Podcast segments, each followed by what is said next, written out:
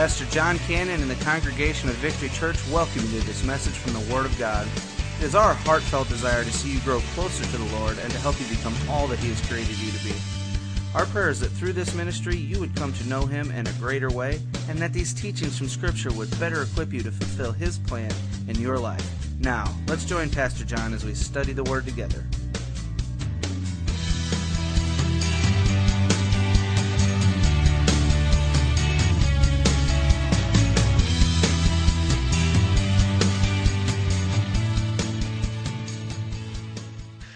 Morning, I want to launch a, a new sermon series, and I'm titling the sermon series Pathway to Victory.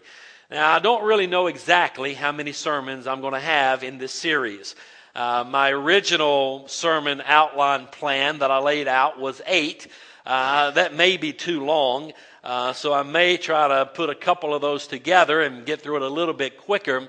But this is something that the Lord's really been fingering around in my heart for several months about for us, especially starting the brand new year here at Victory Church. And it seemed like God really drove it home here recently. How many of you are aware that tomorrow evening, the Vikings will be at home. No, I'm kidding. I'm kidding. I'm kidding. kidding, Troy. Saw you here this morning. I had to say something about that. Uh, I know that's painful. That hurts. But, but how many of you know that tomorrow evening, there is a big football game in college football, and there is a team uh, called the the Notre Dame. Anybody heard of this team? Notre Dame Fighting Irish. Mr. Lauderdale, you ever heard of them? Yeah, yeah. Uh, Notre Dame's going to be playing in this football game, okay, for the national championship against a, uh, a huge SEC powerhouse team called Alabama, and it's going to be a great football game. I know everybody looking forward to seeing that football game tomorrow evening. Uh, maybe about half the hands. How many could really care less about the football game? Okay, you're not going to, you're, you're really not going to appreciate my illustration here whatsoever. Uh, but for those that really enjoy the sport, I, I, everybody knows, really, with watching the countenance of Tracy over the years, you know that Notre Dame has struggled. Really? I mean, they really haven't been the powerhouse that they have been all the years that they've been known for, except for this year. Right, Trace? This year, they have gone completely undefeated season, number one in college football, playing for the championship game tomorrow evening. Several weeks ago, uh, it was at the end of the season, I guess, I was watching ESPN. I was watching Sports Center or, or one of the ESPN shows, and there was an interview that one of the commentators had done with Brian Kelly. And Brian Kelly's the head football coach of, of Notre Dame, and they were interviewing him about his season, and they asked him, they said, How did you have such a successful football season, going completely under, undefeated. And for those that do not follow sports, to do that nowadays in college football, it's pretty difficult to go the entire season. It's quite an accomplishment. It's, it's really a, a phenomenal season that Notre Dame had to be able to accomplish an undefeated football season in college football today. So I give that to them. I mean, that's a great accomplishment. But they asked him, Brian Kelly, the coach, they said, how did you have such a successful football season? He made this statement. When he made this statement, it really just, I don't know, it seemed like God just really pricked my spirit, pricked my heart, and just fingered around there and really drove this statement home in, in, my spirit. He said this. Brian Kelly said, here was his response to the question on how did you have such a successful football season? He said this. He said, at the beginning of the season, I gathered together my, my coaches, my staff. We all sat down we developed a plan for success, and then we showed up each week and we worked the plan. He said, That's really all we did. We sat down at the beginning of the season and we put down on paper what was our plan for success, and then we just went to work each week working the plan. And boy, whenever he said that and I heard that, I'm thinking, you know, that's exactly right. That's what we all need in our own personal lives. We need that in our spiritual lives. We need that in our homes and in our families. We, we need that in our churches. And so I got to thinking about Victory Church and what is our plan for, I'm going to use this term loosely, success. What is our plan? What is the pathway that we walk here at Victory Church so that we can have a successful 2013 season, if you will, or year, if you will? Here at Victory Church. Now, With that being said, it, whenever you ask a question to me, sometimes it creates more questions. And so I ask, well, how do you even define success?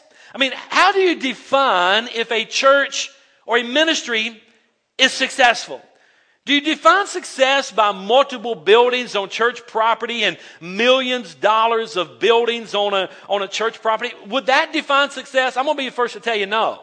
You know, I think you can be successful and never even have a church building. Hello? So just the fact that you have multi-million dollar facilities doesn't define success for a church. Well, what about a huge budget? What about a multi-million dollar budget? In our world's eyes, in this consumer mentality world that we live in today, this money driven world that we live in today, a lot of times they would look at a ministry or a church and say, boy, they have a multi million dollar budget. That must be a successful ministry. Once again, I'm going to be the first one to tell you that no, I don't necessarily believe that you are a successful ministry simply because you may have a multi-million dollar budget, which by the way, we do not have, but that does not make you a success whether you have that or not. Well then what does make a successful ministry? Here's what I believe makes a successful ministry. And whenever I, I, I say this, I, I vision in my mind how Jesus spoke to the Pharisees, and oftentimes he looked at them and he said, Boy, on the outside, you're all cleaned up and you're white as a sepulcher and you know, you're, you're just all neat and you got it all together. And man, on the outside, you, you look really, really good. But on the inside, he said, your heart is desperately wicked and far from me. Remember when he was speaking that? So Jesus looked further than just the outside appearance and he looked to the heart of man. So I believe if we are going to have something that's going to define whether we are a success in the year 2013 or not, I think we're going to have to look at what I call RTLs. Well, what in the world is an RTL? Before I share with you what an RTL is, let me ask you a question. Do you know what an RBI is? For you sports junkies, right? You know what an RBI is? What is it? Runs batted in. So we use a baseball analogy, and to be a successful baseball team, you must have a lot of runs batted in, right? I mean, you can have the greatest defense in the world, but if you don't score a run, you're never going to win a game, right? I mean, Tyler told me, I mean, it was the day after uh, the end of the regular football season, and, and he said, Dad, he said, coaches are getting fired left and right across the NFL, and heads are rolling. Why are they rolling? Because they didn't make the playoffs. The same thing is going to happen in baseball. You know, if you keep losing, then you are not going to be defined as success. You must have some RBIs in order to win some games. So whenever I thought about that, I thought, well, how do you, how do you have RBIs in baseball? Do we all just go out and, and hire the, the Mark McGwire's or the Sammy Sosa's. You can tell my, my era is a little further back than, than what maybe the new ones are today. And, and I, I just don't have time to keep up with it like I used to years ago. And so, who, who are the big home run hitters today? Somebody give me one. Come on, Tyler Lauderdale. I know you got one. Who, who's the big home run hit, hitter today in, in baseball? Josh Hamilton, I heard that. You know, you pick a few of these. Do, do, we just load up our team with these home run hitters and expect to get RBI so we can have a successful season? I, I don't think so. I think the best way to really create a lot of RBIs in baseball is that you have a mixture of guys. You have some power hitters, you have some base stealers, you have some, some base hitters, you, you have some that'll lean into a pitch and get a walk. And I mean, you got to get on base before you can get an RBI, before you can get it in. And then you kind of, you really have a, a smorgasbord, if you will, of different talent and abilities from people all coming together with the goal of getting folks around the bases, getting them to home so they can win the game.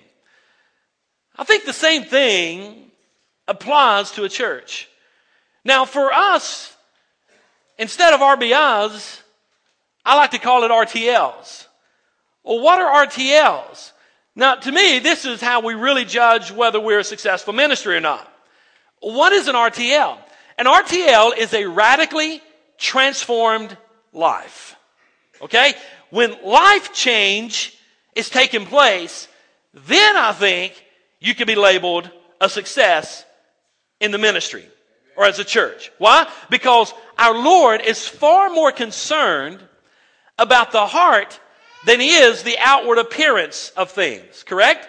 So here at Victory, part of what I look at to see if something is a success or not, I simply ask the question, are we having any RTLs? Are there any lives that are being transformed? Are there any hearts that are being converted to Christianity? Are there, are there people that are growing closer to the Lord? Are there people that are getting more Bible knowledge? Is their life being transformed and being conformed more to the image of God's Son? Are they closer to Jesus Christ this year in their spiritual walk than they were last year? I mean, what are we doing to create RTLs here at Victory Church? And by the way, I don't know if I don't know if many of you have seen that. I mean, I've been spitting all over this platform this morning. Have you seen that? Just spray coming out? Oh, oh, let, me, let me tell you, there's a reason for that. I had to go to a doctor, a throat specialist, and they, my regular doctor saw this big lump on the back of my throat, and he thought it may be cancerous, and, and so he sent me to a specialist, and I went to a specialist, and the specialist looked down my throat, and he said, you know what? Everything's okay. You have an enlarged saliva gland by your uvula. Don't you wish you had an enlarged saliva gland by your uvula?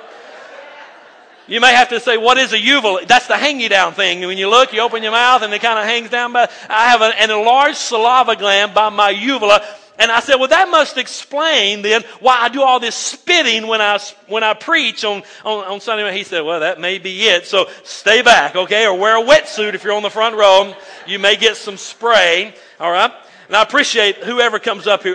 There's, I don't know who does this, but somebody comes up here and cleans this pulpit every week. And because when I leave, it is a mess. I promise you. My iPad, I have to take it back to my office and spray it down every single week. It's just a mess from the spray. Okay, so I don't, I don't know if you've seen all of that, but anyway.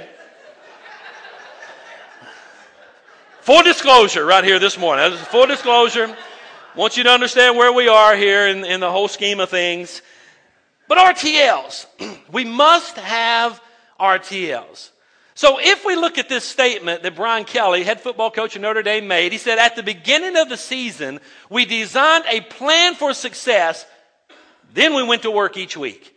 I thought, man, I need to really lay out this plan and lay it out for everyone that's a part of Victory Church so that you know what the pathway to victory is every single week. Now, here's the thing I want to lay out a plan, a strategy, if you will, that's very biblical, that's really tied into Acts chapter 2, what I started the service with sharing with you. It's tied into Acts chapter 2. It's tied into the book of Romans. It's tied in a little bit to the book of Exodus. There's going to be scripture reference that's going to back up this whole plan for every single one of these steps. But here's my, here's my dream. My dream for Victory Church is that every single person that walks in this door will know the pathway that they need to be walking so that they can live a victorious Christian life. Okay? Now, the pathway to victory is a little play on words with being Victory Church, but it also stands for a victorious Christian life. You see, guys, we do not have to live a defeated life as a believer in Jesus Christ, right? I mean, greater is He that is in you than He that is in the world. We have the power of God Almighty on our side, and me and God alone make a majority in any situation. Hello? I mean, we've got the power to overcome. We don't have to live defeated. We don't have to live beaten down. We don't have to live discouraged. We can choose to live that way if we want to, and God will let you live that way if you want to. But He's laid out a plan for all of us. If we would draw closer to Him, we can live in victory. Right? And by the way, you remember when the children of Israel went over to the land of Canaan, when they crossed the, the Jordan River and went over into Canaan? Joshua led them over in there. It's called the, the promised land. It's called the, uh, the, the, the, the promised land. Some people, and sometimes I think they get their theology wrong whenever they think about this promised land because they go back to the old hymn books and, and we, we tend to think that the promised land is a type of heaven. Well, the promised land really is not a type of heaven. I mean, if it is, then guess who didn't get there? Moses, right? Remember, he's on the other side, right? What is the promised land? The promised land is a type of victorious Christian living. But unfortunately, there are many believers today that are on the other side of Jordan, camped out with the two and a half tribes of Reuben and Gad and half the tribe of Manasseh. They're, they're camped out on the, the other side of Jordan, not living in victory as a child of God. I want us at, at Victory Church to be a, a group of believers that have crossed over the Jordan, that's living over in the promised land, that's living a life of, of victory in Christ Jesus. Now that's where I want you to be. That's where I want to be. That's where I want my family to be. I want us to be living victoriously in Christ Jesus. Well, how do we do that? I think the way we do that is we look at this plan that's laid out for us in Scripture, and I'm going to call it the pathway to victory. And I believe in this pathway, there are at least seven steps that every single one of us must take if we're going to begin and start living and consistently live a victorious Christian life. Now, if you look around you, you'll see the hint is all around you. As soon as you walk into that in the door of this auditorium, we read from left to right. If you'll start reading from left to right and look at that wall, then come over here and start. Actually, it's going to be right to left over here. But then look and reach down. Uh, you're, you're, going to see that there are these seven steps. Now, I want to I want to share with you. This is what I would want every single person at Victory Church to be walking this pathway to where you become. Really, this is my goal. I, I was sharing this with, with Dave yesterday. He and I were out here. We were scraping the front parking lot out there. And I said, you know what my dream is? My dream is for Jane Doe that, that walks in the front door of Victory Church, and I don't know her from Adam's house cat. Okay? I mean, I don't have a clue who she may be. But my goal for her, as being the pastor of this church, is for her to walk in these doors, come down this pathway to victory, to where she ultimately is a, is a key leader in this ministry and this church. Listen, I don't want three or four or five or six little leaders and everybody else just doing whatever these five or six say. Listen, that's not healthy. That's not going to be successful. We've got to grow leaders in this church. We've got to have people involved in ministry. We've got to have our entire church family walk in this pathway to victory. Right? So that's the goal. And that's what I want to try to lay out for you. Now, today is the introduction. I'm just going to lay it out there. I'm going to come back starting next week and I'm going to start unpacking these a little bit more in depth. I don't really know how far I'm going to get through these. So, I'm, uh, you know, in my original outline, I have eight sermons. January and the month of February, we were going to be on this. I got to thinking maybe that's too long. Maybe some folks may disengage, so I may try to put a, make it a little bit shorter. We'll kind of see where that goes. But let me give you the overview, if I will, the panoramic view of what this pathway looks like. Okay? So on the back of your worship folder, your bulletin there, turn it over. There's a place for you to jot down a few notes. I want you to do that, or take your iPad out, whatever it is you take some notes on. I want you to get a hold of these seven steps. Now, these are seven steps that every single person that comes in the doors of Victory Church, my prayer is that you'll walk down this pathway, that you'll take each one of these steps. And in doing that, I believe it's going to draw you closer to the Lord Jesus Christ. Okay? So number one is this. Step number one is worship. Now, if you look on the banners around the side, they're all verbs. They are something that we do. Number one is to honor or worship. I want our church to be a church that engages in worship. To where, man, we are just not afraid to engage in worship. In Acts 2, in verse number 43, the passage of scripture that I've already read to you, it says in verse 43 that it says, fear came over everyone. This is when they had gathered together. The 3,000 have been saved. They're coming together as a, as a New Testament church and they're, they're, they're worshiping together. They're breaking bread. They're fellowshipping. They're devoting themselves to the apostles' teaching. And then it says that this fear. Now, what type of fear? What type of fear is this? Does it mean that they're afraid of something? No, no, no. That's not what it means. This fear that came over them was this, was this, ah. That's what it really translates in the Greek. It's this, wow. And, and they were just amazed at what God was doing in their midst. There's this reverential awe, if you will, that came over the people, and that's what it's talked about translating the scripture as this fear that came upon them. I was reading a survey by George Barna, and he surveyed the American church, and he said this about the adults in churches today. He said that America has a worship problem. And he said that after he shared these results. Barna surveyed the regular church going adults, and here are a few of his results. Now, he gives pages and pages and pages and pages of results, but I, put out a few of them to share with you to kind of get you the idea that we may be having a little bit of a worship problem at Victory and in churches as a whole as far as the adults are concerned. Listen to what he said. He said one third of adults said, get this, they have never experienced God's presence at any time during the past year. Now think about that. I hope and pray that you could say that I've experienced God's presence. But a third of the adults that were surveyed by George Barna said that they had never experienced God's presence in their life over the past 12 months. Guys, that's a problem. Would you agree? That's a problem.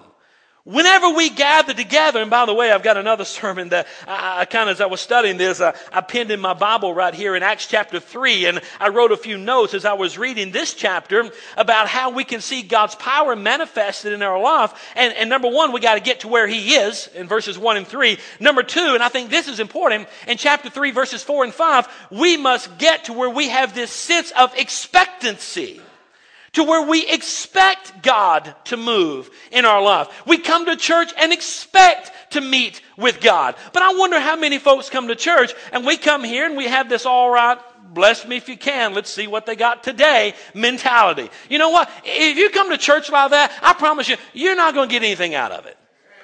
The singing will never be good enough. The band will never be good enough. Tyler will never be good enough. The preaching will never be good enough. You'll always have a problem with everything. You'll always be the first to say, you know what? It's just horrible.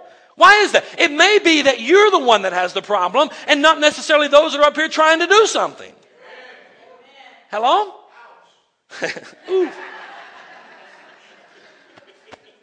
A third of the adults have never experienced God's presence. Here's another thing that came out of his result.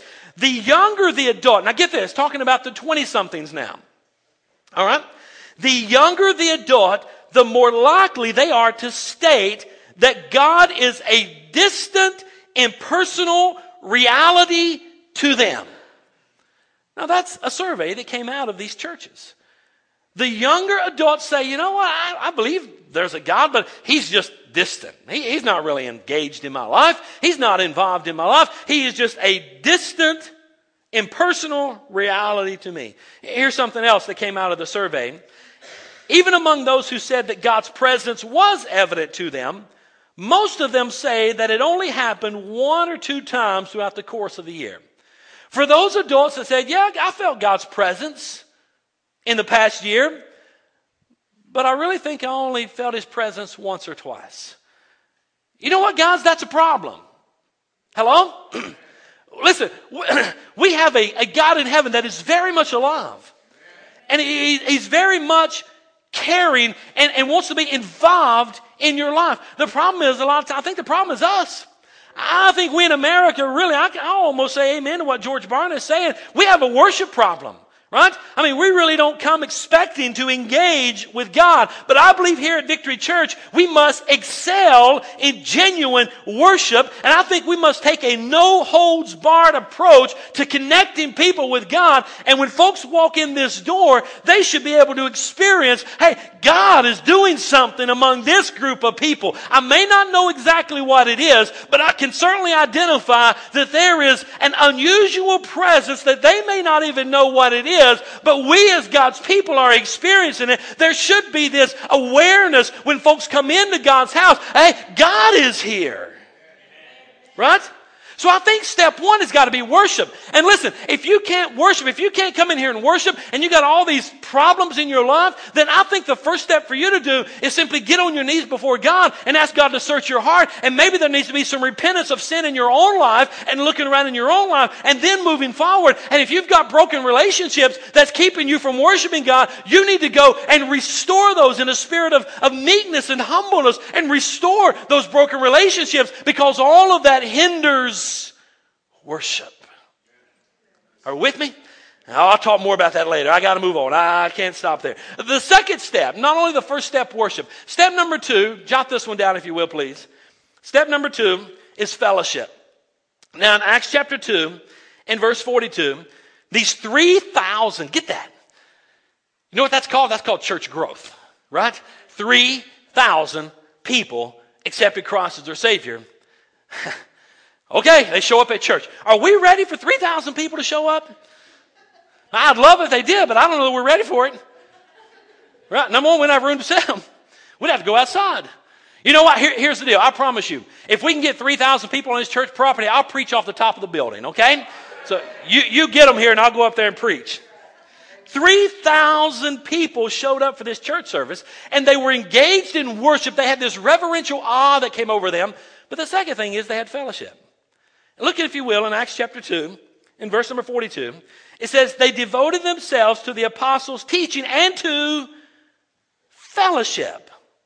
And to fellowship, and to the breaking of bread and to prayers. Guys, just understand this. The church was never meant to be simply a building or a set of buildings where folks come and they sit and they worship and they learn and they leave. I think if we do that, and there are a lot of large churches where that's kind of all that's taking place. I think if we do that, we're missing a very key point of Christianity. We need to learn, that's the second banner there, we need to learn to connect with other people. Now, obviously, these 3,000 people did not have fellowship with all 3,000 people. I mean, of those 3,000 people that were here at this early church, they probably didn't know the majority of them. And our church is already at the size where you're not going to be able to connect with everybody. You are not going to have fellowship with everyone. Okay? Whenever I talk about fellowship, I'm talking about that intimate relationship that you have with another brother or sister in Christ. There may just be two or three or four or five that you really have this intimate relationship with. Listen, as life progresses, we all know that life gets busy, and you just, you, there's just no way, even if you weren't busy, there is no way you can connect with everybody in the church in this area of fellowship. But we've got to connect with someone. You see, that's why I think our small groups are so important. Because in our small groups is where that connectivity should be taking place. And by the way, if you're not in a small group, this is a great time of year to get plugged into a small group. That came out on our Connection E newsletter yesterday, and all the groups are listed there. And so get plugged into a small group, and there's a great way for you to get connected right now in our small groups. But here they were a community of believers that expressed genuine concern one for another. I mean, they were there together. Now, fellowship, I believe fellowship occurs when there's this expression of genuine Christian, heartfelt love and concern one for another, and where you're involved intimately in their life. Now, there are two dimensions to fellowship. Let me, let me share this with you. The first area of fellowship is to share something with someone. In other words, some tangible object that you're sharing with someone. That's a form of fellowship. But I think the second form, and we probably all do that one okay. You know, if somebody needs to borrow something, we have, we've connected with people enough to, that we can, we could share something with them. It may be share a meal. It may be share a chainsaw. It may be, you know, I don't know what ladies, share a, share a sewing machine. I don't know what ladies do. Uh, share a credit card. no, I'm just kidding. go shopping. No, uh, but we share something with them. We share something with each other. But, but I think true fellowship has got to go deeper than that. True fellowship is going to be when you share in something along with something. In other words, when someone is weeping, you're weeping with them. When someone is rejoicing, you are rejoicing with them. And that's what scripture says that we're to be doing. We're to be sharing life together. Now understand, you're not going to be able to share life with everybody at Victory Church. It's just not going to happen. And if you have that expectation, I'll just tell you, it's an unrealistic expectation and you're going to be disappointed. Right? You just, it, it, you just can't do it with everyone. But you need to have that place in your life where you are connecting with other Christ followers. And I believe that takes place best in our small groups, okay? So I want to encourage you to get there and cultivate and build these relationships. Now, the only word of caution I would throw up is don't become a closed off little group. You know, there's a fine line here. And I've seen groups grow so close they close themselves off to anybody else, and I don't think that's biblical. So you got to be careful, right? But we must have that in our groups. We must have that time when we are intimate in sharing in something with someone, right?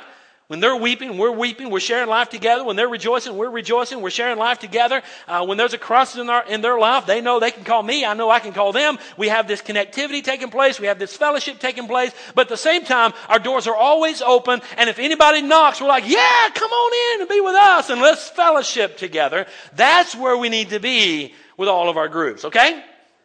That make sense? That's number two. Let, let me move on. The third step is discipleship. Not only must we gather together to worship, not only must we connect one with another in fellowship, but in verse number 42, once again it says, they devoted themselves to the apostles' teaching. That is discipleship. The Christian church, listen, if RTLs is what it's all about, there's only one thing that will create a radically transformed life. There's only one thing that will create heart change in an individual, and it's not reforming them on the outside. It's not putting them in an environment where everything is perfect. If that's the case, then Adam and Eve would have never fallen. The only thing that can transform a life and create a clean new heart is the Word of God.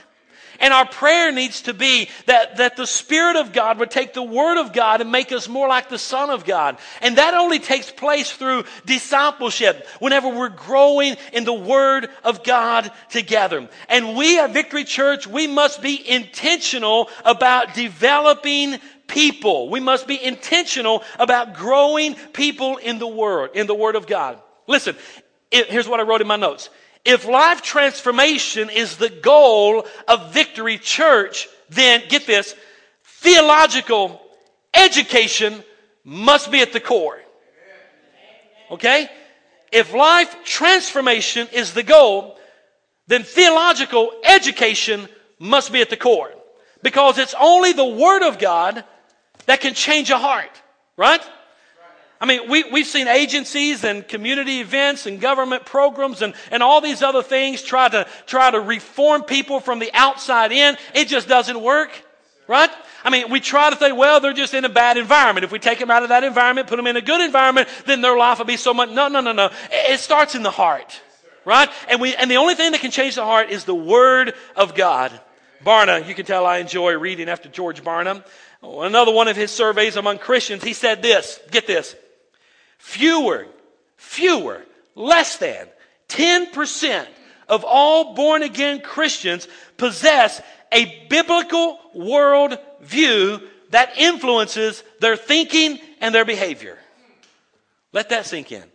Less than 10% of born again believers possess a biblical world view that influences their thinking and their behavior. Right? That's a problem. And you know what we need? We need to grow people in the Word of God. Well, how do we do that in victory? I'm going to get, I'm going to get into detail about all this as I go throughout this series. But right off the bat, the first place discipleship is going to take place is once again in our small groups. In our small groups, we're gathering, we're rallying together around the Word of God. And it's the Word of God that's going to change a heart and change a life. So in our small groups is where discipleship is really going to begin to start taking place in your life. Another place it takes place is from this pulpit on Sunday morning, we need to gather, not only to worship, not only to fellowship with the Connection Cafe is great to help connect folks, but we need to rally around the Word of God and the preaching of the Word of God and learn and pray that the Word of God, the Holy Spirit would use the Word of God to change our hearts, but also on Wednesday evenings. I know people say, well, I'm just too busy to go on Wednesday. You know what? You, if you're going to walk the pathway to victory, you need to be here on Wednesday night. Why? Because all of our kids are studying in, in the D6 classes and we're teaching the Bible to the kids and the children. The teenagers are in a new believer study right now and we're teaching them the fundamentals of the faith straight from the Word of God. And the adults are gathered in here and we are going, uh, doing expository type preaching and teaching through the book of Jude. I wonder, do you even know what the book of Jude is about? Uh, do people even care? You know, born again believers should care. And, and really, if I'm a child of God, I should know. What is that book about? And on Wednesday nights, we're going systematically, verse by verse, through the book of Jude, and we're just teaching God's Word. There's discipleship. People say, well, I don't think they do good disciple. You got to show up if you're ever going to get it. Hello? Number four, get this one. Not only is there worship, not only is there fellowship, not only is there discipleship, but step number four down this pathway to victory is ministry. We must serve. We must find a place to serve. Now, I'm going to jump out of the book of Acts. I'm going to go to Romans chapter 12. Let me read this Romans chapter 12 and verses 1 down through verse number 8. It says, Therefore, brothers, by the mercies of God, I urge you to present your bodies as a living sacrifice, holy and pleasing to God. This is your spiritual worship. Oh, there can, there's so much that can be said about that. Do not be conformed to this age, but be transformed radically transformed life. You see where some of this terminology is coming from? Be transformed by the renewing of your mind. How do I renew my mind? Through reading of the Word of God, by renewing of your mind, so that you may discern what is the good and pleasing and perfect will of God. And verse 3 transitions now to some of the gifts of the body.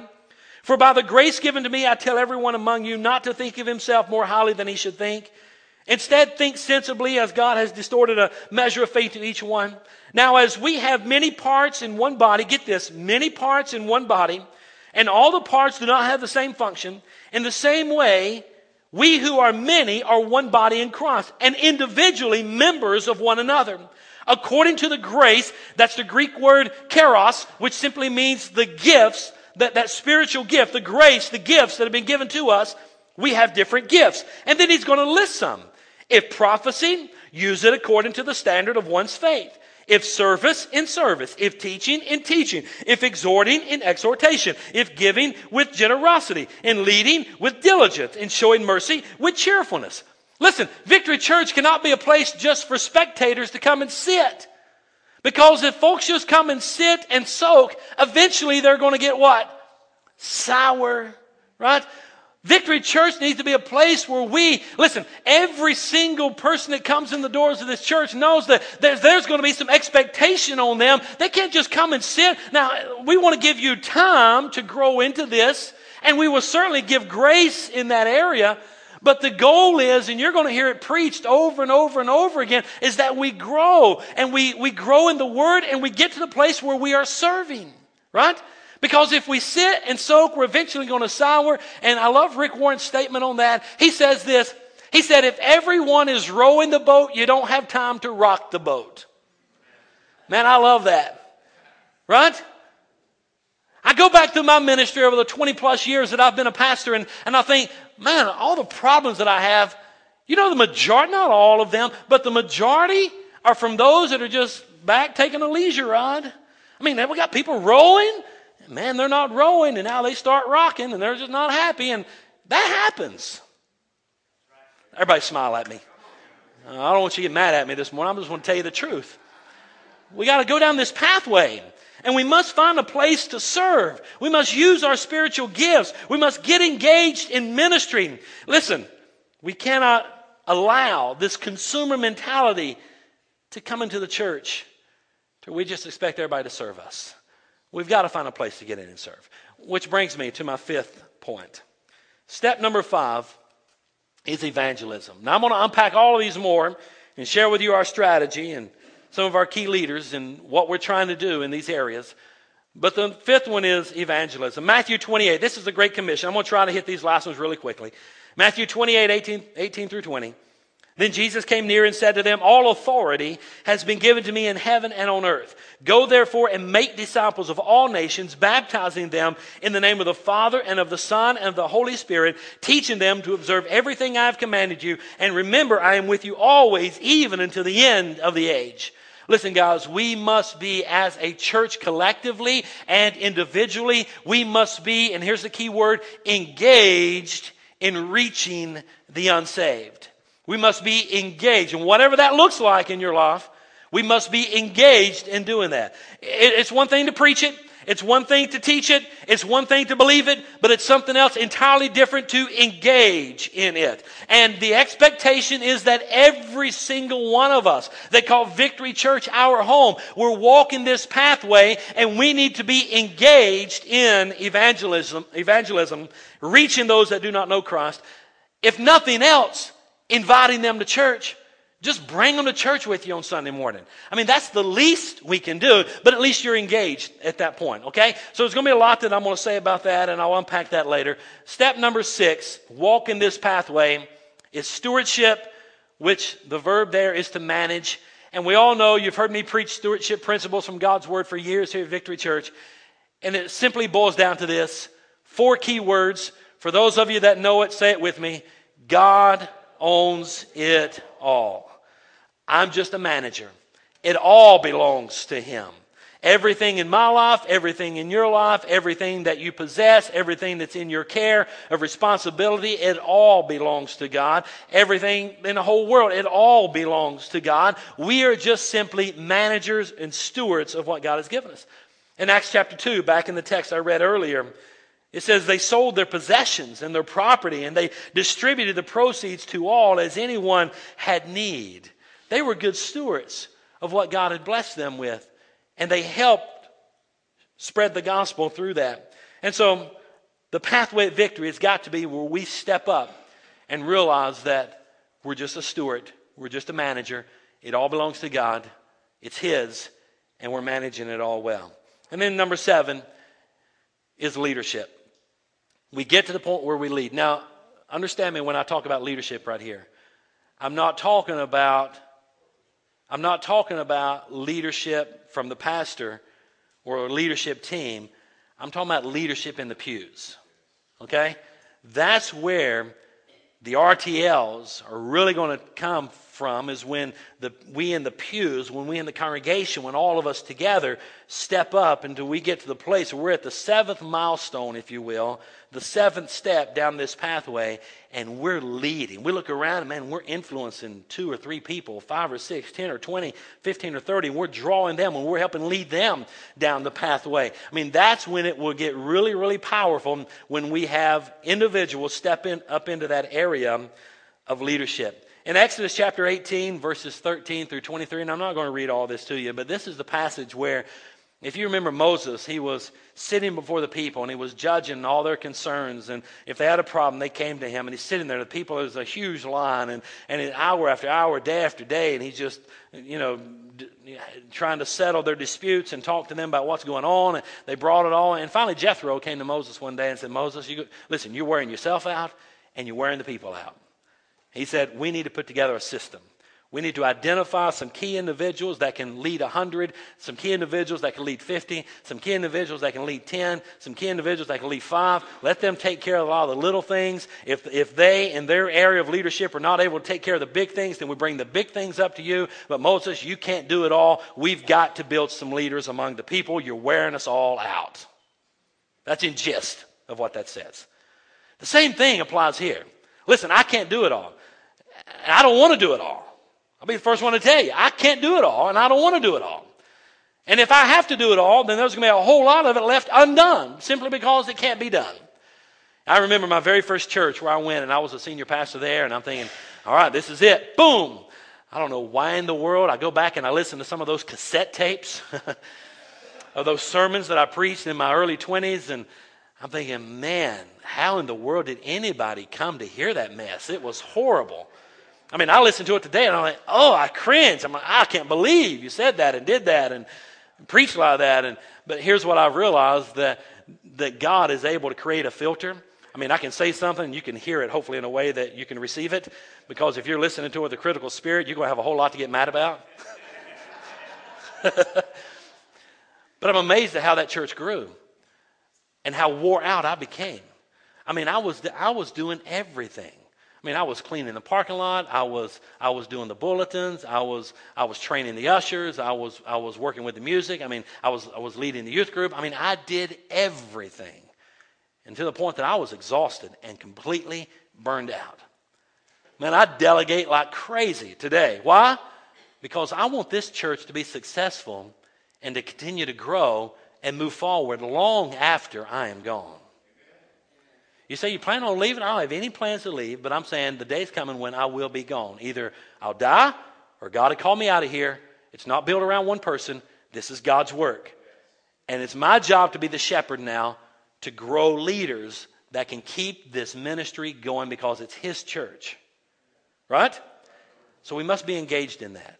So, as I've laid out for you today, and I'm going to ask musicians to come, and I'm kind of done, and I really don't even know what kind of response we're going to have right here, but I want to give you an opportunity just to do business with God. I feel that's important. What makes a successful church? I believe when we collectively together are walking down this pathway to victory. Now, you're going to be hearing a lot about this. You're going to be seeing it everywhere. Hopefully, now when you come in and see these banners, they mean something to you. It's the way that we're moving, it's the way that we're going, it's what we're strategically trying to do. But our goal is to move you in from the time you come in and you start experiencing the worship to where you connect with God and connect with each other, to where you grow in God's Word, you serve in the ministry of the church, you're helping to reach the unsaved church member or unsaved family members and co-workers and friends that you have that you're managing your resources and realizing it all belongs to God. It's all His. I am just a manager. And where you are leading, you are looking around and man, there's there's 10, 15, 20, 30 people, 50 people, 100 people. I don't know, man, that you're leading in your area of ministry or your your area, whatever it is God's calling you to do. You're rising up and you're influencing people for the cause of Christ. And you look around you and there's many coming down the pathway to victory. It reminds me of John chapter 4. You remember when Jesus was sitting at the well with the woman of Samaria?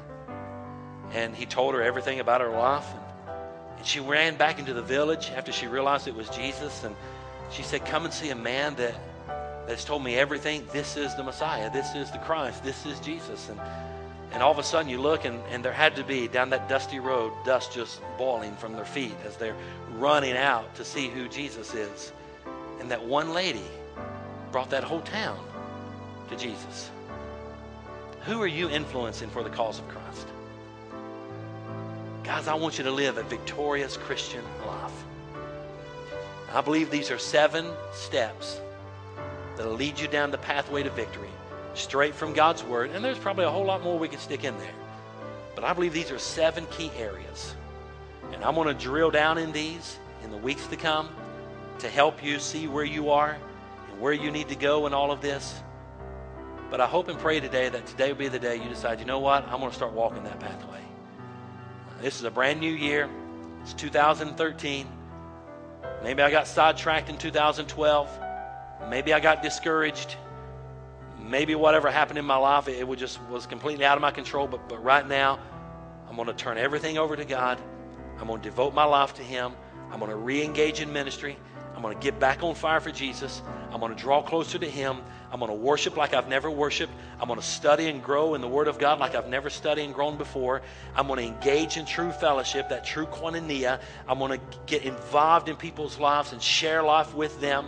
I'm going to serve. I'm going to find me a place of ministry at Victory Church, and I'm going to get in there and I'm going to serve and I'm going to help influence people for Christ. I'm going to reach my community. I'm going to reach my family. I'm going to reach my coworkers. I'm tired of just playing games. I'm going to get engaged in evangelism and then I'm going to manage what God has blessed me well. And I'm going to manage with an open hand. I'm going to realize that God gives me everything and God takes away, but still blessed be the name of the Lord. And God, it's all yours. And I just want to manage it for your glory. And then I want to lead, I want to influence people for Christ.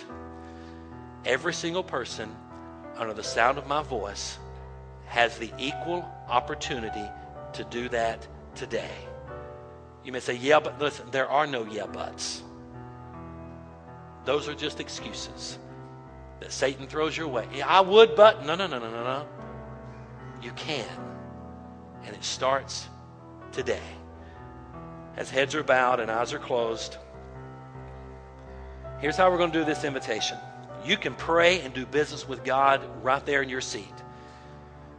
And if that's what you want to do, you are welcome to do that.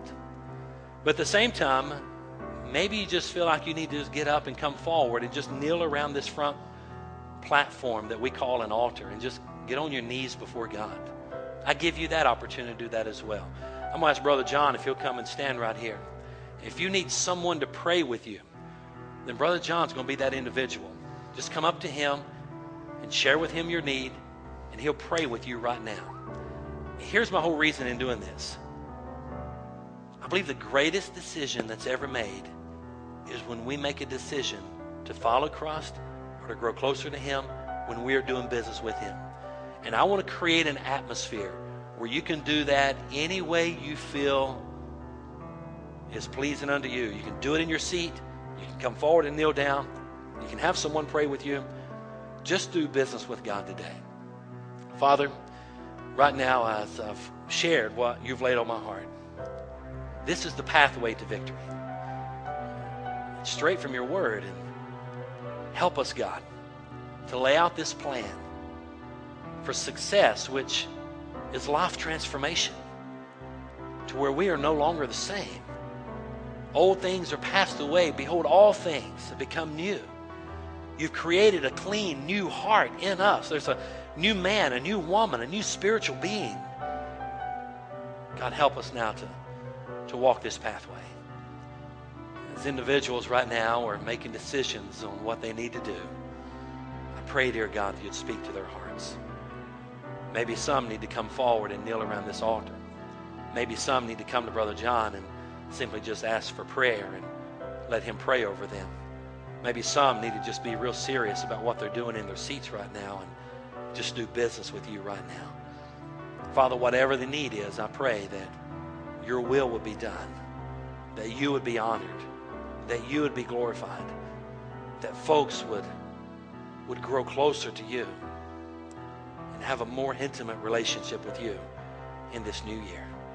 May this be the may this be the year of transformation for many people in this community as a result of decisions that are taking place right here today. Father, we love you. Help us to remain faithful to you. In Jesus' name we pray. Amen.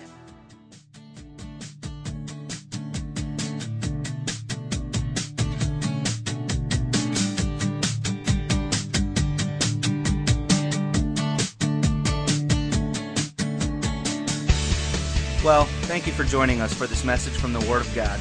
We know that the truth you have just heard will change your life if you believe it and intentionally apply it. If you need someone to pray with, or maybe you just want someone to talk to, please call us at 618 622 9360. That's 618 622 9360. Or you can email us at victory at victorychurchonline.net. If you're interested in obtaining more teaching materials, or if you'd like to partner with us in this ministry, please contact us. You can email or call, or send a request to 715 Lake Point Center, Suite 109, O'Fallon, Illinois, 62269. Come and check us out on the web at www.victorychurchonline.net. And again, we thank you and are glad you could join us.